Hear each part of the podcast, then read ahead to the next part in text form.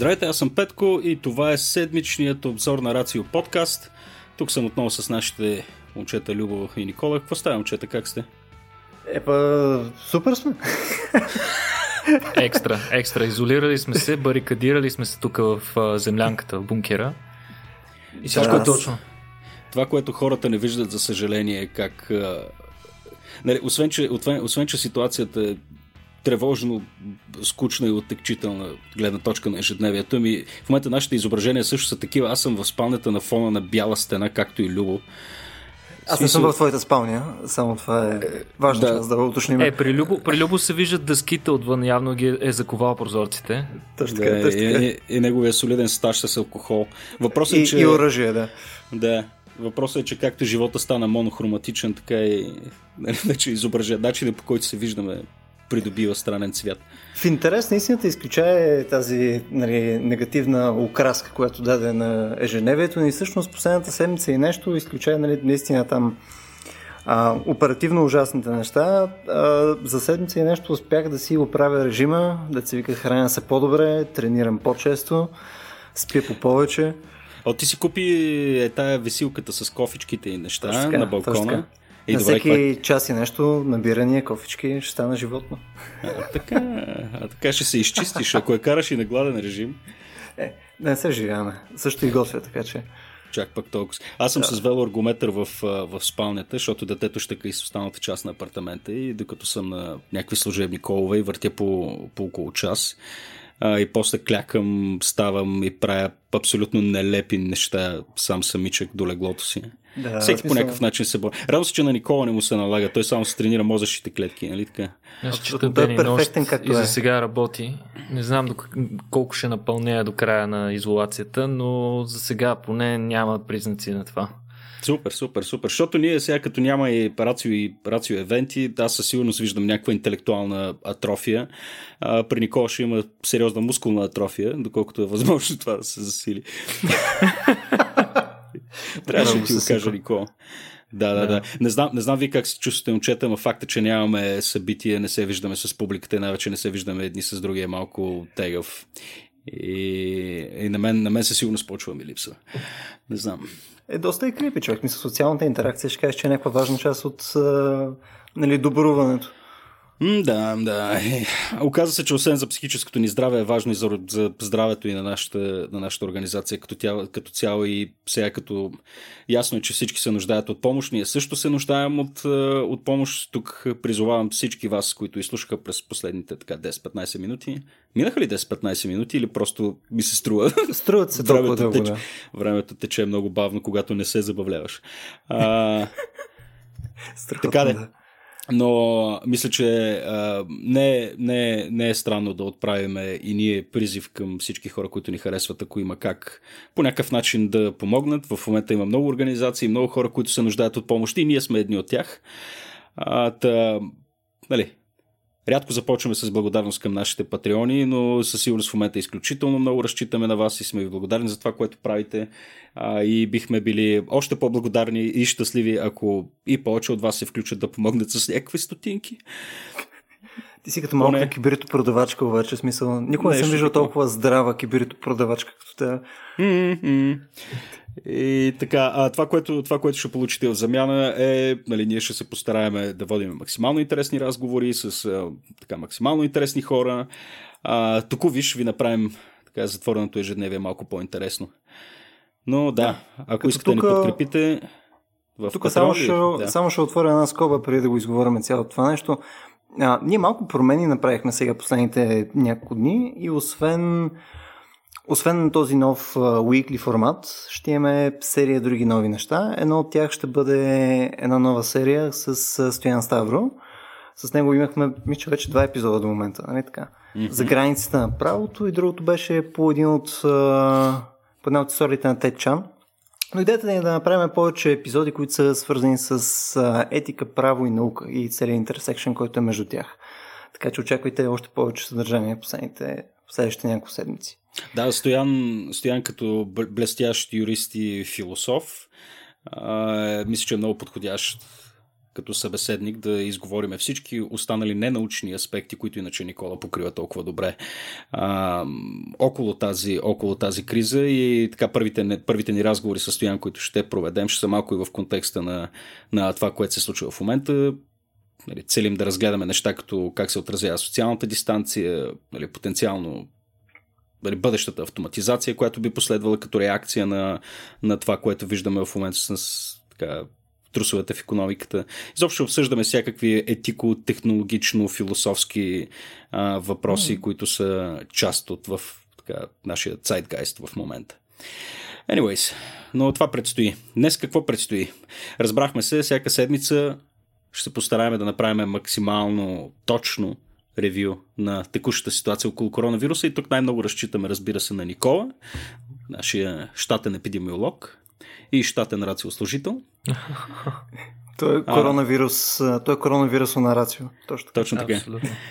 И, а, и така, предлагам да започнем с, с короната, да видим как стоят нещата а, към момента. Аз а, какво мога да направя, освен да, да цитирам неща, които виждам пред очите си.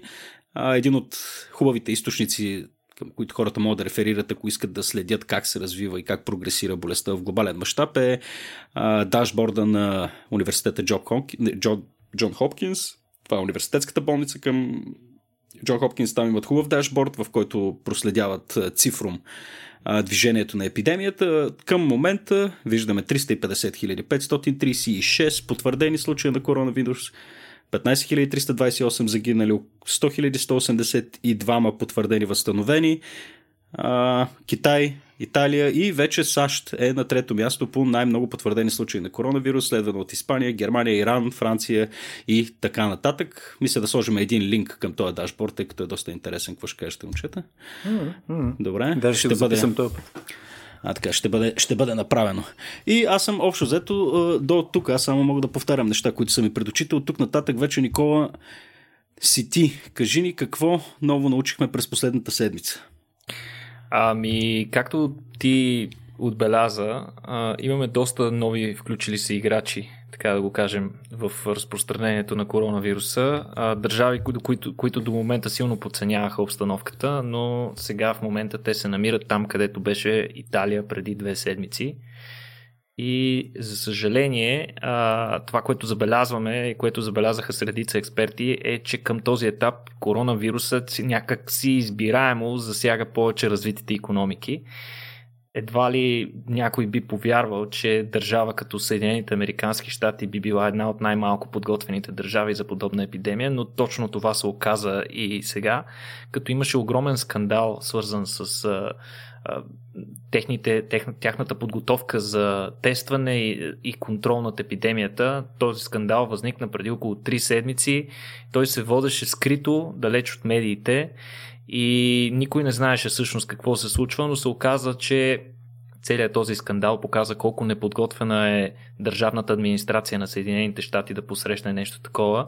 А, редица учени изразиха своето възмущение от този факт, особено от факта, че администрацията на Тръмп е заличила една комисия, която е отговаряла за подготовката в случай на пандемии и епидемии на територията на щатите, което е запавило реакцията изцяло на правителството и здравните власти на щатите с поне, поне 3 седмици. И сега, след като те най-накрая възстановиха своя капацитет за тестване, при условие, че бяха една от държавите на последно място по а, брой тестове на член от населението.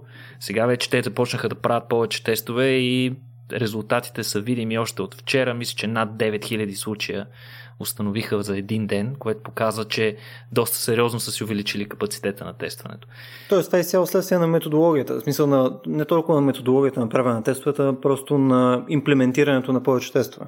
Което Именно. Нали, направенето на тестове. Като, като за целта дори а, сертифицираните лаборатории не бяха подготвени да поемат огромното текучество и за това се включиха редица изследователски такива лаборатории по така да се каже, мотивация и ентусиазъм от страна на учените, които имаха необходимата апаратура и реагенти, за да реагират в ситуацията, като те дори си разработиха свои методики, а съответно правителството на САЩ се наложи да снижи изискванията за сертифициране на тези лаборатории, за да може изследователските лаборатории да се включат и съответно резултатите, които изкарват те да се приемат.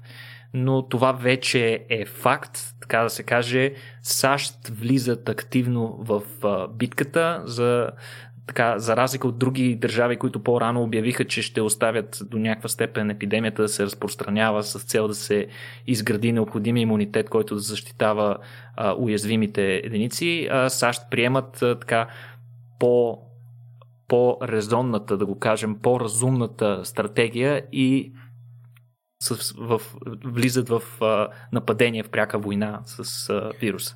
Добре, това в момента, всъщност имаме ли държави, които все още смятат, че това е подход? В смисъл в, в, това какво беше? Холандия и Германия принцип искаха да... Холандия, Германия, Швеция и още няколко други държави бяха привърженици на този метод, който се основаваше на едно доста съмнително изследване, което показваше, че а, този метод, който така вече на хората болезнено познат да изгладим, а, да изгладим кривината на, на, на, на графиката или flatten the curve. А, този призив беше отправен както от Световната здравна организация, така и от редица учени, специалисти по епидемиология и лекари по цял свят, които се опитаха да покажат колко важно е всъщност заболяването да не се развие експлозивно като една безконтролна верижна реакция, ами по някакъв начин да бъде контролирано, да се намали интензитета му под някаква форма. Mm-hmm. А, другата стратегия, така, общо пропагандирана от Великобритания основно и някои други държави според мен се подведаха, е да се, според тях, те я наричаха herd immunity или имунитет на стадото или обществен имунитет, както искате да го наречете. А, изобщо термина, да се използва термина uh, herd immunity в този случай, в който става дума за един напълно нов вирус който никога не сме срещали човешката популация, т.е. 100% от човешкото население е подвластно на този вирус, да се използва herd immunity. Това е термин от а, вакциналната медицина и, и, и изобщо от епидемиологията, а, е леко абсурдно, просто защото то се основава на факта, че различните заболявания а, повечето заболявания, човешки заболявания, а, някаква част от а, популацията има естествена резистентност на тях, защото са ги изкарали. Но конкретно това заболяване не е такова и освен това то е остро заразно. Вече се доказа, че е по-заразно най-вероятно от, от, от традиционния сезонен грип. И, и, и при такова заболяване ти да приемеш такава стратегия е, е, е меко, казано, меко казано абсурдно. Нали? И още повече, че а, тяхната стратегия беше реално на пръв поглед звучи логично да се предпазят възрастните хора, като се затворят в къщите си и не им се дава под никаква форма а, разрешение да излизат навън, съответно и всички храни и нужди да им се а, удовлетворяват благодарение на доброволци и така нататък. Това нямаше как да. Този тип изолация нямаше как да проработи, просто защото а, практиката е показала, че когато се правят а, изключения за едни групи за сметка на други, а, тези групи, които трябва да спазват по-стрикните мерки, не ги спазват толкова стрикно. Хм.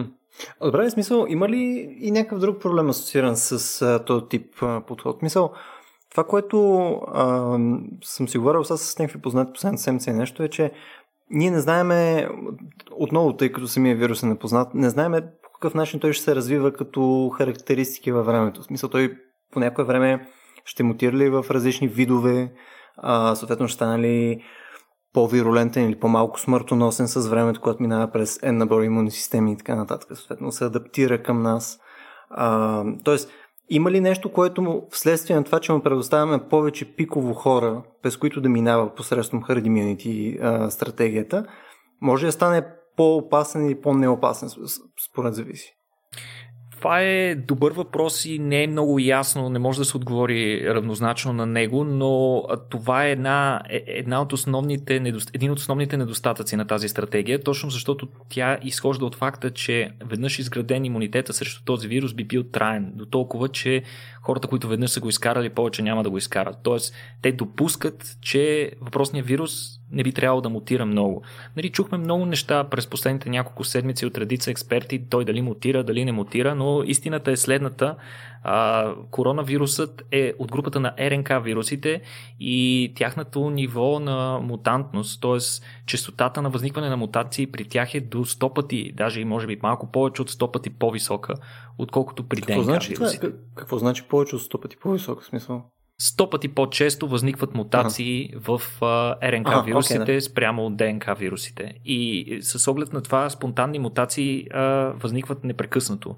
А частотата, на която възникват, съответно пък зависи от броя индивиди, които в момента боледуват от това нещо. Тоест, ти колкото повече индивиди допуснеш да боледуват от този вирус, от една страна, тези мутации, част от тях са свързани с адаптиране към нас като гостоприемник, тъй като този вирус е, както го нарекахме и предишното издание, то е зооноза, т.е. идва от животно, което не е човек. Тоест, вирусът с своите мутации първо ще започне да се адаптира към нас, за да живее по-добре при нас, защото явно при нас се раз, разпространява повече. А, другият, а, другият аспект, в който той може да мутира, е по-непредсказуемия. От една страна той може да стане по-малко вирулентен, така да се каже, да стане по-малко агресивен, за да може да не убива толкова много от гостоприемниците си, а да се превърне в една тривиална така, настинка или нещо, което да е по да е непрекъснато в човешката популация, с това той си гарантира своето непрекъснато разпространение. А, но пък вирусът има и други стратегии. Например, може да стане свръх агресивен, следствие на което да компенсира с с скорост вместо с постоянното си съществуване, т.е. Да се, да се разпространи още повече. И всъщност това, за което в момента ви говоря, не с просто теории, ами напротив, учените непрекъснато следят генома на коронавируса, който се разпространява, като се взимат редовно проби от различни държави и това, което се установи, че той вече е мутирал и има конкретно два абсолютно различни щама, които на пръв път, за първ път са възниквали в Китай те се, учените ги наричат S и L щам, като S щама е най-близък до родствения, до този, който е дошъл от животното. А щама е нововъзникнал. Интересното при този L щам обаче е, че той е много по-вирулентен и много по-агресивен, много по-смъртоносен. А, той се срещаше само в провинция Хюбей и основно в а, Лухан. А, това, което виждаме в момента се случва в Европа, в повечето случаи повечето държави се дължи на S щама mm-hmm. на вируса. А, като причина за това до голяма степен са изолационните мерки, които въведоха Китай и спряха на време разпространението на щама. Добре, аз тук искам да питам само, че само ако се върнем една стъпка назад, казваш, че реално може It can go either ways. Мисля, може да стане по-малко смъртоносен, може да стане значително по-смъртоносен. Мисля, каква е логиката да става по-смъртоносен от гледна точка на оцеляването на вируса? Мисля, не е ли, мисля, по този начин става по-заразен, тия неща вързани са ли едно към друго? Идеята ми е, не е ли, в крайна сметка, нали, вируса не е по същия смисъл живо същество по начин, по който макроскопичните живи същества са, но то също следва нали, някаква логична крива, по която той иска да оцелее. Нали? Да си намери да sweet spot. Нали така? Mm-hmm. Еми, тук трябва да сме малко внимателни, според мен, защото начина по който говорим за този вирус, малко така волю-неволю му придаваме някаква воля, едва ли не. Тук като говорим за мутации, мисля, че тук Никола ще се съгласи, говорим по-скоро за случайни мутации. Те, те по дефиниция са естествено, такива. Естествено, естествено. Но ти имаш така, серия че... натиски, серия натиски, които водят съответно към някакъв mm-hmm. path of least resistance. Не така? Тоест, логично е да кажем, че пъти, който позволява на вируса да, да бъде максимално широко разпространен и да оцелее максимално дълго, по-скоро трябва да е пъти, който нали, той ще иска, не ще иска волево, mm-hmm. а просто няма да има избор, освен да последва. Идеята ми е как би изглеждал, как бих изглеждали ти обстоятелства, които ще позволят всъщност той да стане по-смъртоносен? Мисъл, поне логически аз не мога да си представя каква е как би работил това? Аз лично не смятам, че той може да стане фундаментално по-смъртоносен. Той е една от, една от основните му характеристики, която го отграничава от другите големи смъртоносни SARS пандемии, тази с класическия SARS и с MERS, е точно факта, че е по-низко патогенен. И то основно за по-възрастни хора. А, така че той, той по същество едва ли би станал по-смъртоносен целево заради тази идея да бъде по-смъртоносен. По-скоро по-голямата му смъртоносност би била вследствие на някаква адаптация, която да му позволява да се размножава повече и по-бързо в индивидите, с помощта на което съответно те да постигат по-висок вирусен титър, да са по-заразни и за кратко време да може да се разпространи в по-голяма част от популацията. Колкото по-голяма част от популацията той се разпространи, толкова по-голяма е неговата гаранция, че той ще остане в този вид. Иначе казано, в дълготраен план със сигурност вирусът ще върви към понижаване на своята патогенност. Но в краткотраен план, при условие, че толкова много хора едновременно боледуват, има много голям шанс някъде съвсем случайно да възникне мутация, която го направи по-агресивен. Сега тук на мен това, което ми е интересно е, и особено като говорихме в началото на разговора за така наречения herd immunity, че някои държави предприеха поне в началото, подобна стратегия и стъпвайки на презумцията, че, и това е нещо, което до момента обичаме да повтаряме, че той не засяга толкова сериозно младите хора, но струва ми се все по-често започва да излиза информация, че това не е съвсем така и се наблюдава различна динамика популационна при различните държави или при различните видове население. А, имаме разлика в Италия, имаме разлика в, в UK а, и, и, и, в, и в Китай. И, и другото основно нещо е, че като говорим за, за млади хора, това също е много условно, тъй като има млади хора с астма, млади хора с епилепсия, млади хора с така. И когато имаш един публик меседжинг от типа на а, нали, предимно се засягат хора над 65, над 70 годишна възраст или с pre-existing condition, с някакви а, хронични заболявания. А, тук отново се крие опасността в това всички, които са, видиш, и под някаква възраст, а, излизат от домовете си, а, нали, действат си свободно както намерят за добре, без те самите да са наясно, че или имат нещо, а, или, а, или че, нали, хващайки този вирус, той може да се яви като катализатор на някакви, на някакви други така неща, които, които да направят човека доста по-болен. В смисъл такъв, че а, нали, все повече започва да постъпва информация, че а, доста сериозно засяга и млади хора включително, като включително води до трайни увреждания на белите дробове а, и на други части от тялото. Нещо, което ми се иска да засегна в момента, знаем ли а, малко повече за тези устойчиви промени, които настъпват в здравето на хората, които вече са се излекували? А, и има ли някаква хроничност на, на тези увреждания в последствие? Ми, това е твърде рано да се каже, тъй като в момента сме толкова заети да се справяме с настоящите случаи, че хората нямат много време да следят точно какво се случва при оцелелите, но при всички случаи, при хората, които са го изкарали доста по-тежко, може да възникнат а, трайни промени. Те основно са свързани с а, така наречената фиброза, фиброзиране на тъканта на белия дроб Иначе казано, функционалната тъкан на един орган, тя се нарича паренхим. Паренхимът на белите дробове е алвеоларният епител или тази част, в която се извършва газообмена, при който от кръвта се изхвърля въглеродния диоксид, а се приема кислорода, който след това се разнася по всички тъкани.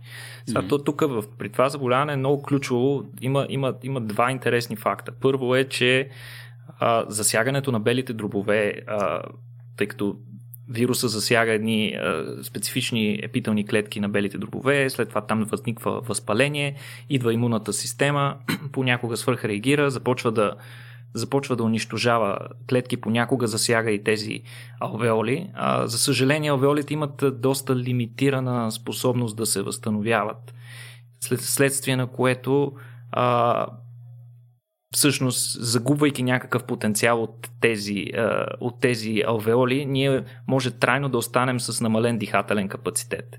С течение на времето някаква част от него ще се възстанови, но няма да е напълно, това е сигурно. На мястото, на, думи, на, мястото че... на изчужените, да, да извинявай. С, с две думи, това, което казваше, а, дори да съм на 19 години, ако хвана COVID-19, това може да доведе до трайно намаляване на капацитета на белите ми дробове. Например, точно така. Например, си спортист, тренираш много, подготвен си за Олимпиада, обаче нещо се случва, в момента не си в най-оптималното си състояние, изкарваш доста тежка форма на този а, вирус, а, налага се да те включат на апаратно дишане а, и това слага край на твоята спортна кариера, например. А другото важно нещо е, че по време на карането на тежката форма на заболяването, съответно, тъй като не можеш да дишаш толкова ефективно и останалите ти органи, които трябва да получават кислород, получават по-малко. Вследствие на което някаква част от тях също могат да продължат да бъдат увредени. Тоест не са само белите дробове застрашени в този случай. Още повече, че а, редица учени установиха, че рецепторите с помощта на които вируса прониква в клетката се експресират и в други органи от тялото, като например в червата, в, сърдечно, в сърдечната тъкан, в напрешно набраздената тъкан на сърцето, в бъбреци, черен дроб и в, дори в кръвоносни съдове. Така че може да нанесе доста сериозни порази този вирус. Всичко е, разбира се, статистическо, т.е. Ако сме по-млади, шансът да изкараме толкова тежка форма на заболяването е по-нисък, но той никога не е изключен. Още повече, че дори когато си млад човек, ако изкараш тежко заболяването, ако то се развие тежко при теб, ти отново трябва да бъдеш пуснат на такъв апарат.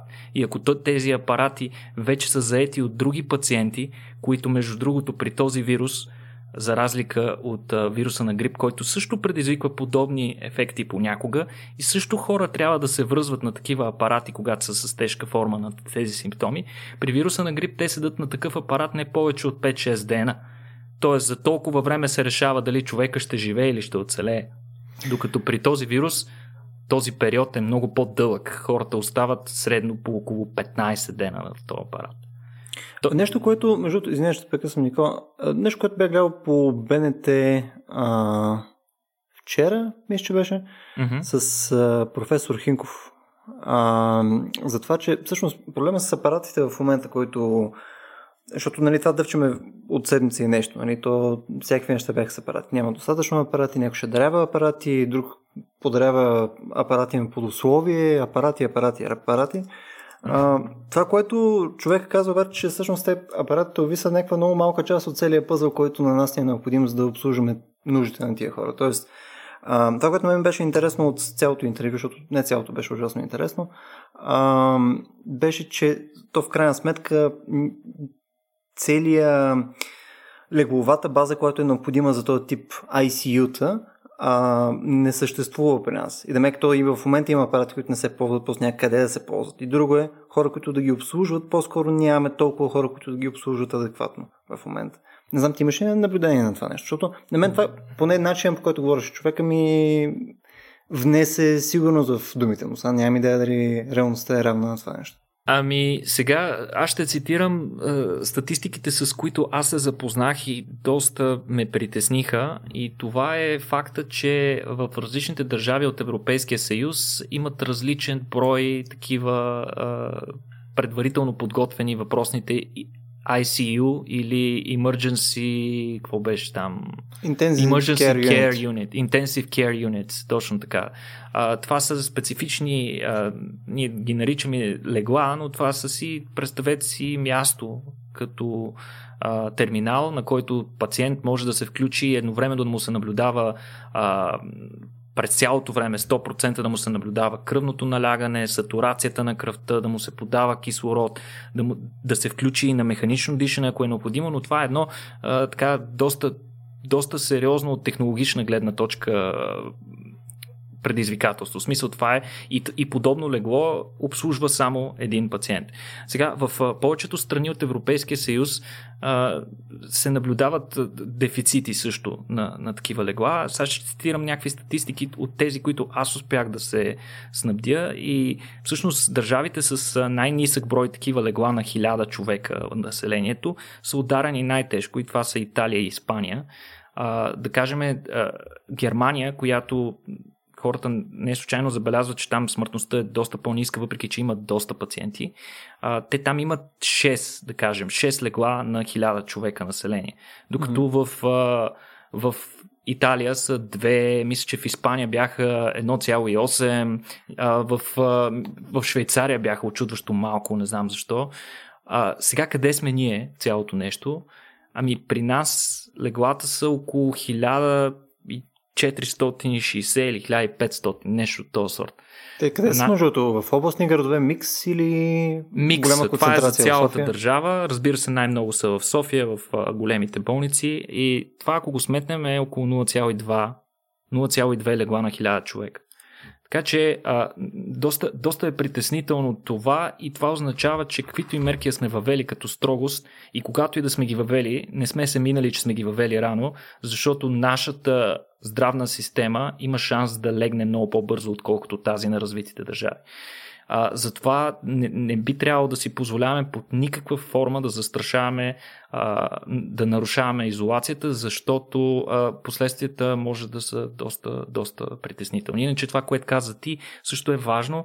А, тези въпросни апаратури се обслужват от специални хора, специални лекари, в смисъл предимно анестезиолози могат да боравят с тях, а, като всеки пациент трябва да се наблюдава индивидуално, непрекъснато да се променя потока. Той, индивидуално а, сестри също има, доколкото разбрах. Което да, беше интересно. Има, има и така наречените да, сестри, които, се, които обслужват също тези апарати, такива анестезиологични сестри. А, тези хора, за съжаление, като количество а, медицински персонал са хората, които най-много губим през годината хора, които заминават в чужбина да работят. Това е абсолютно доказателство, а, че нещо в здравната ни система трябва да се промени, така че тези хора да остават, тези високо квалифицирани кадри да остават в България. И сега е момента, в който ще го разберем това. Все интересно, само... като споменати и за човешкия капитал, че вижда се, че в държавите, които малко или много се успяват да се справят с тази епидемия, телевизирам предимно Китай, Корея, включително и Германия, е Една от причините за това е масовото тестиране. тук в България, освен че липсват такива анестезиологични сестри и персонал, който да работи с тези, нали, на тези интензивни легла, очевидно има и яко недостиг на, сега не знам това, молекулярни биолози или са, нали, на това са специалисти, които пък могат да провеждат въпросните тестове. Така че дори да искаме, ние няма да можем да започнем и да правим масово тестиране а, поради дефицит на, на такива кадри. Сега не знам как стоят нещата с тези бързи тестове, доколко те са точни. А, въпросът е, че а, това седи като дебат а, също в публичното пространство, че в България не се тества достатъчно, което е очевиден факт. А, в други държави, пък от друга страна, виждаме, че тотално са спряли а, тестването. Една Франция, например, доколкото разбирам. Не знам дали това все още е факт, така ли е? Във Франция тотално спряха да тестват хората или? Ами, Франция, в Холандия, в Великобритания, дори до mm-hmm. някаква степен и в Германия вече са възприели. В Германия малко, по, малко повече тестват в обществото, но като цяло основното вече, което те са възприели, тъй като имат активно разпространение на заболяването, те тестват само хора в болниците, които пристигат mm-hmm. и, и хора, които са изолирани преки техни контакти. Ето, Но това правим се... ние практически. М? То това правим и ние практически. Смисъл, да, също това, тестваме... са, това са държави, в които а, цифрите, които виждате като статистика, няма да са реалното положение в страната. За съжаление, нашата държава е една от тези държави. Правят се, сега не знам по последни данни колко, мисля, че сега се включиха и, и частните лаборатории доста активно а, да правят тестове и започнаха да информират доста по-добре и генералния щаб. Да мисля, че може и да сме го докарали до 500 теста на ден, но това е крайно недостатъчно. Хм. Още повече, че трябва да приемем факта, че м- пациентите, които биват тествани веднъж за заболяването и дадат положителен резултат, те трябва след това още няколко теста да им се направят с течение на терапията, включително и накрая за един от критериите те да бъдат освободени от болницата да се приберат, е, че те трябва да дадат два независими отрицателни теста на разстояние 24 часа един от други. Два негативни теста, след като са прекарали заболяването, т.е. че те са се изчистили напълно. Т.е. един човек едно минимум 6-7 теста ще му се направят с течение на, на, на заболяването, а за съжаление и тестовете като количество са дефицитни у нас. И тестовете също са и с различна количество точност. Смисъл, то, ако може да е по-сложно, то е точно толкова сложно. Нали? Смисъл, имаш, според там колко на какво е наричието всъщност нали, на вируса в а, кръвта и така нататък. В смисъл се различава тестовете, които се правят при нас, се различава от тези, които са в Штатите, се различават тия, които са в Русия и така нататък. Намек е, не, не са еднозначни тестовете на всекъде. Са е, така е, но ние, ние все пак не ги правим тук тия тестове. До голяма степен те са си а, комерциални продукти, които са закупени и се ползват в много от държавите, така че ако спазваме протоколи и всичко, можем да приемем, че до голяма степен те са до някаква степен точни. Виж за бързите тестове обаче излязаха доста неприятна информация още малко по-рано миналата седмица, когато от щаба обявиха, че при а, 10 а, диагностицирани хора с положителни тестове на PCR, на real-time PCR, а, те са получили само 4 положителни. Тоест имаме 6 фалшиво отрицателни. Значи при фалшиво положителните е, тестове ефектът е по-малък, но при фалшиво отрицателните е сериозен проблем, защото така по този начин успокояваш някой, че не е болен и той може да се върне к, така, към преките си контакти с други хора и да почне да ги заразява. Mm-hmm. Докато при фалшиво положителните, какво може да се случи? Лошо, освен просто човека малко да се панира, а, но след това, крайна сметка, това пък да. ще го накара доста по-стрикно да спазва изолационните мерки. По-лошия, по-лошия, по-лошия тип грешка е рано в случая. Категорично. Да. Сега, а, момчета, аз тук ще си позволя да прекъсна малко разговора, да поговорим малко за Unicredit един от спонсорите на, те, на този иначе прекрасен подкаст. Сега, Любо, ти си ползвател на Audi Credit. Да. Бихте, попитал, бихте попитал какъв е твой експириенс. Хареса ми как, как го вмъкна тотално, е така, като носорог в стъкларски магазин, цялото това нещо, между другото беше такова.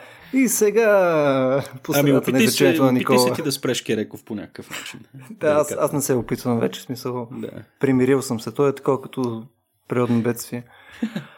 Абе, тук всъщност преди да кажем каквото и да е за Unicredit, то е едно от нещата, което според мен е очевидно, ама всяко едно действие, което в момента ни позволява да не сме да не правим нещо face-to-face, нали, трябва по-скоро да правим това действие. Дали ще е онлайн банкиране, дали ще е там някакъв безконтактен момент, дали ще е Apple Pay или безконтактни карти и така нататък.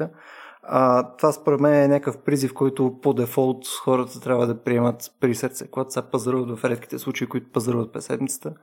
По-скоро трябва да се го измислят така, че не го правят с кеш, защото очевидно това е още един риск, който не е нужно да се прави.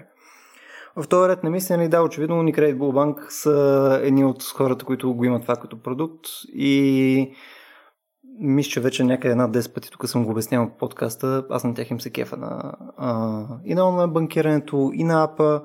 Ползвам им Apple Pay от някакво време. Не знам, месеци нещо май го имат, нямам идея. А, като цяло е доста удобно, така че силно ги препоръчваме и също така те са едни от малкото, които в момента ни по време на тая безумна криза подкрепят.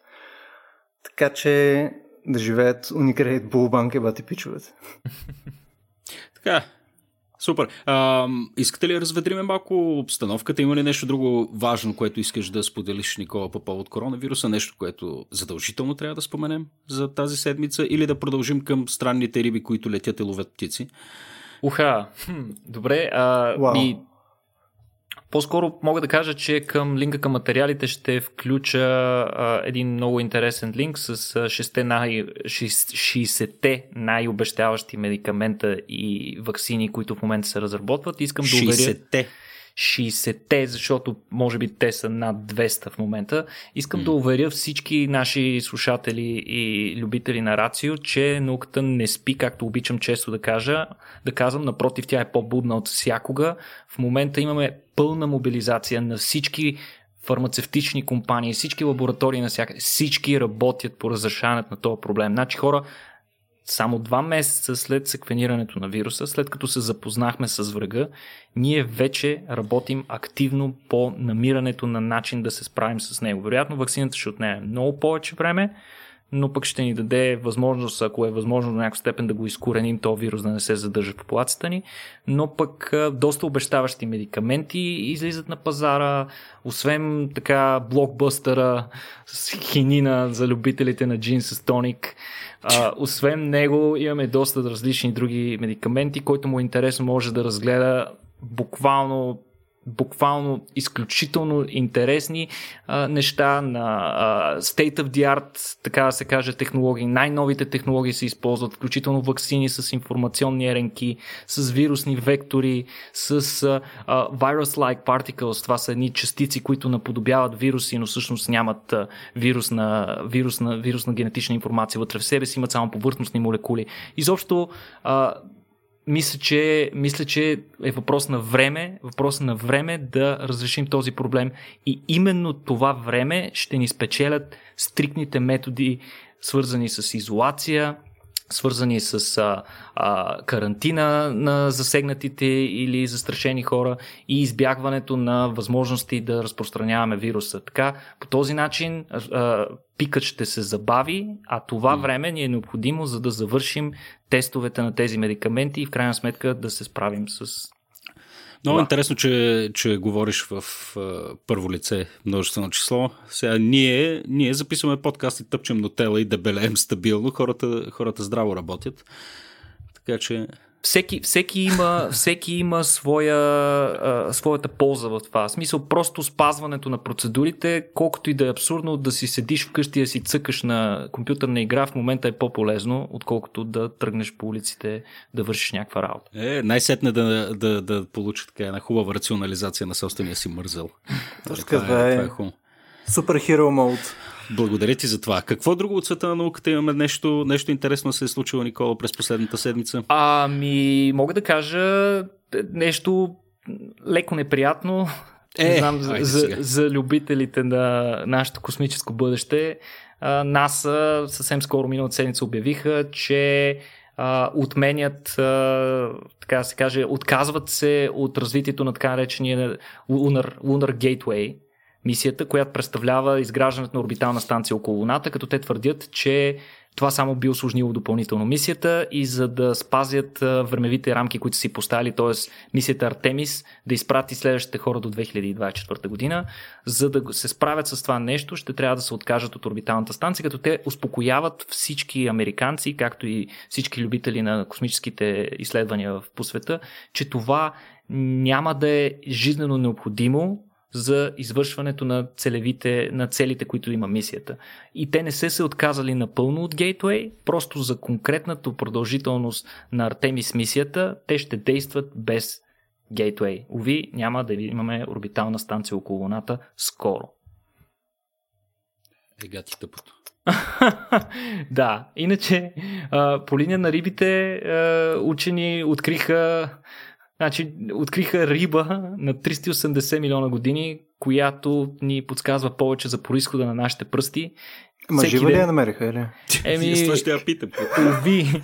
не, некой си намери в аквариума.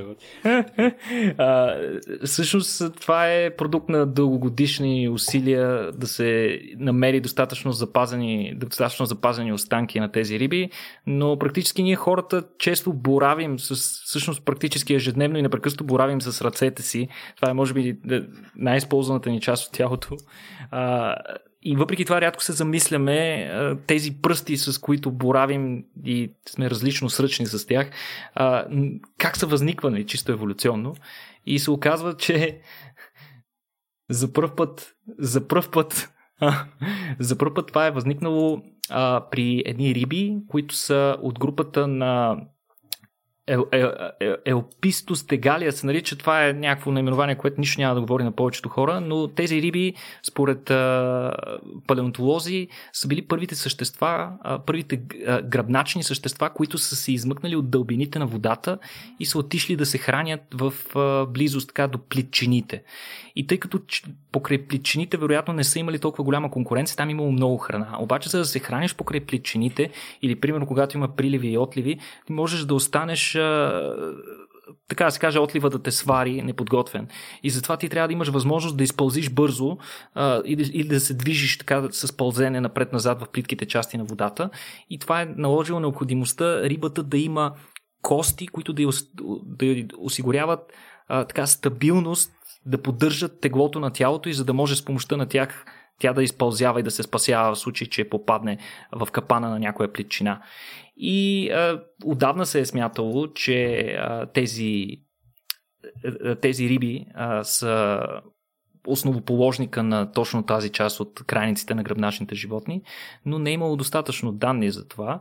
И едва през 2010 е намерен първия скелет на такава риба, която е била около метър и половина и е била намерена в Квебек, Канада и учени са направили 3D сканиране, използвайки компютърна томография и са показали за първ път свидетелства за наличие на миниатюрните костици, които в последствие ще дадат пръстите, с които повечето сухоземни животни си боравят. Те не са имали ръчички, рибите, уви. Всичко това е било вкарано в перка, така да се каже, пръстите са били вътре в перката, но пък на тази риба така перката е била здрава и твърда и не се е огъвала под тежестта и за разлика от другите риби, които са били принудени да се хранят в дълбините. Дълбочината Никола. на детайла в този разказ ме втрещи. Пръстите били вътре в перката. Е, така да е. Смисъл... Колко, колко твърда е била перката, кажи ми, Никола? Колко? Колкото да можеш да стъпваш на нея, като патерица ли?